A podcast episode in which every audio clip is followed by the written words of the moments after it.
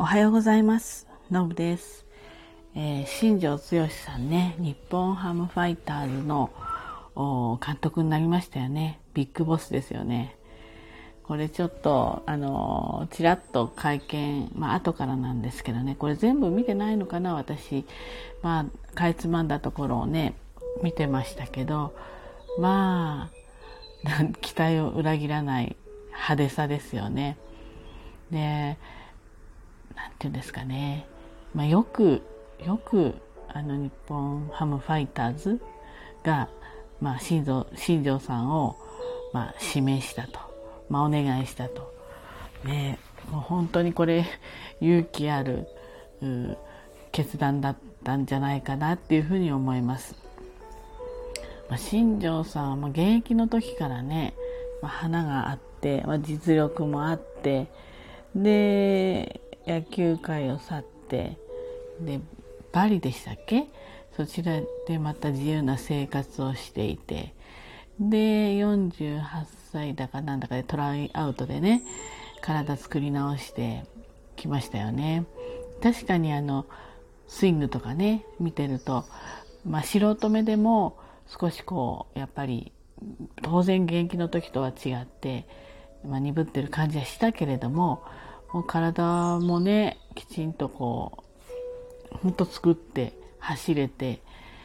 えー、戻ってきたなっていうふうにあの時は思いました。なかなかね、こう、彼のすごいところは、もう常識にとらわれないっていうところですよね。まあ、普通、ね、野球、いわゆる現場から離れていて、もう相当経っていて、しかも50近くになってトライアウトするとかっていうね、もう普通だったら、あの、いやまあ無理だからとか、いやもう今更とか、まあ恥ずかしさもあるでしょうね。あの、なんていうの、真に受けてやらないっていうか、こう、大人になっちゃいますよね。でも彼はもういつでもそうでしたけど、現役の時もそうでしたけど、あの、こう、限界とか常識とか全然決めてないですよね。自分のやりたいようにやる。で、ただやっぱり一点は野球に対して非常にそのストイックで真摯だっていうところはやっぱり垣間見えるわけですよね。もう40代後半になって体を作り直すとか、そのトライアウトのところまで持っていくっていうこと自体が普通はなかなかできないことで相当自分を追い込まないとね、えー、そこまでいけないものだからやっぱりこれはすごいなっていうふうに思います。でねあれエンジのスーツですかねに襟の高いワイシャツをなんかこのもうちょっと古いけど襟巻きトカゲのようなあの感じでね襟を立ててでカフスもしっかりこう、太めのカフスをね、こう、ジャケットから出して着てましたね。まあ、スタイルがいいからね、やっぱり決まりますよね。で、あのスーツと、あの、ワイシャツ、ボタンダウンかな？ワイシャツですかねワイシャツか。あれ、特注ですね。特注だそうですね。で、もうできるところまで、えー、高く襟をまあ、大襟のところですよね。高くしてくれっていうふうにリクエストして作ったそうなんですよ。あれ10センチぐらいあるみたいなんですよね。でやっぱりそれも自分が着たい自分がうんこんな風に着こなしたいっていうものがそのまんま現れてますよね。だから今の流行がどうとかそういうんじゃないのね。もう新庄剛志が自分のトレンドのものを作って着ると。だからその今日のファッションのポイントはっていう質問あったけれども、もう新庄剛志がポイントだということをもう言ってました。それから優勝は目指さないということも言ってましたね。だけどね、あの、それってちょっと最初の箱根駅伝の青山学院の監督の原監督ぽいですしょ目指さないわけじゃないんだけどなんちゃらハッピー大作戦みたいななんかそんなこと、ま、周りの人たちはもうちょっと違う真面目な、まあ、言葉として真面目なワードでねずっと発信してきたものはいきなりあの原監督によってワクワク大作戦とかそんなになりましたよね。まあ、ちょっとそれっぽいんですよね。だけれども四条剛さんそのそれを説明するにあたってその地道にしっかりコツコツと練習してきて積み上げてきてそして出てる結果が優勝を争えるようになった時に初めて優勝を目指すっていうみたいなこと言ってましたね。だから単なるこうパフォーマンスじゃなくて彼の頭の中にはやっぱりそのきちんと練習して積み重ねていくことでそこで結果を見えた時に初めて優勝が狙えるというところが、まあ、彼の本質の中にあってそれを簡単に切り取ってしまうと優勝は目指さないというような、まあ、発信になるわけ。だからあの何と言うんですかね計算ではないと思うんだけどねあの方は。だけど面白いですね。やっぱりついつい聞いちゃう。で本当にあの例えば現役の時に自分がファンだった選手が監督になった時とかスター選手が監督になった時は就任のね会見とかちょっとちらっと見るけど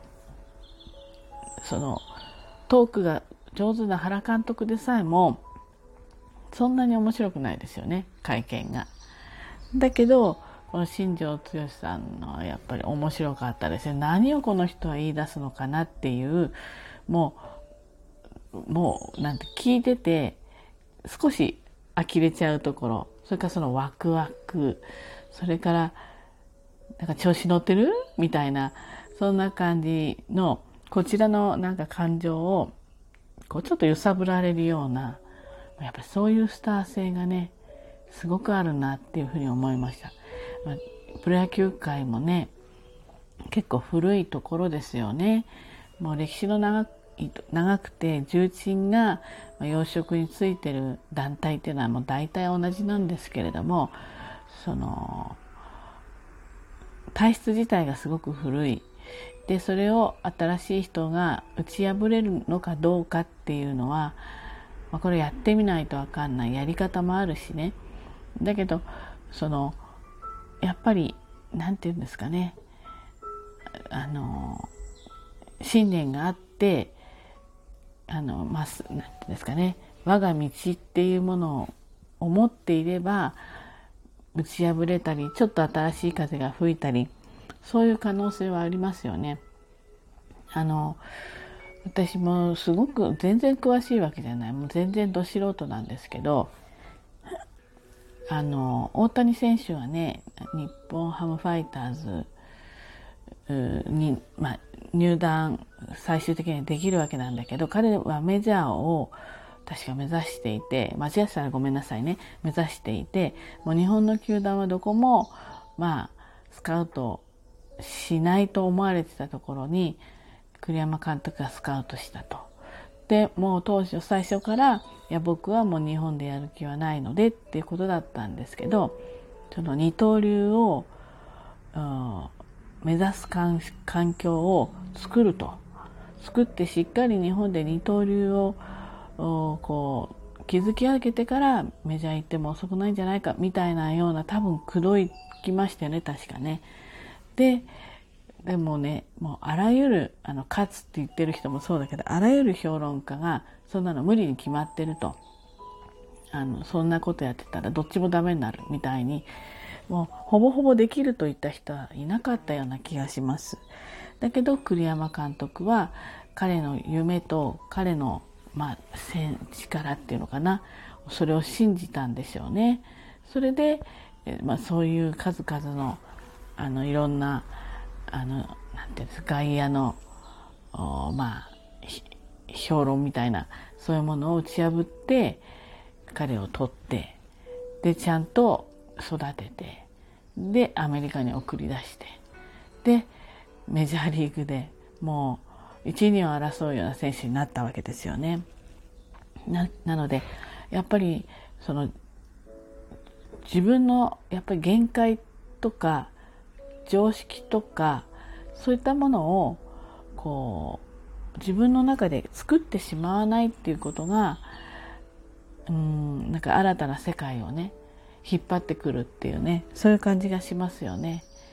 なので私も58歳だけど58歳だからもうねできないとかわからないとかそういうことはなるべくなるべく取っ払って結構ね若い方方たちといろいろお仕事したりお付き合いとかしてるんだけどもうなるべくこの年齢になってもみんなと同じようにうん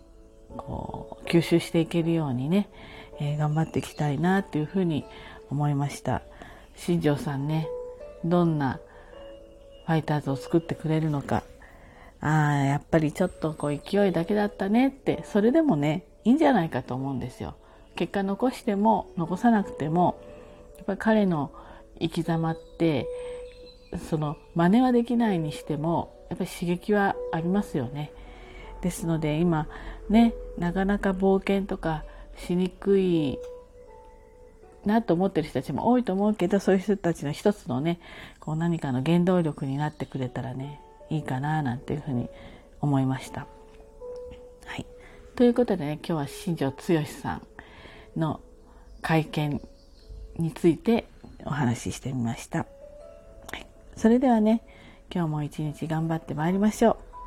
じゃあねバイバイ。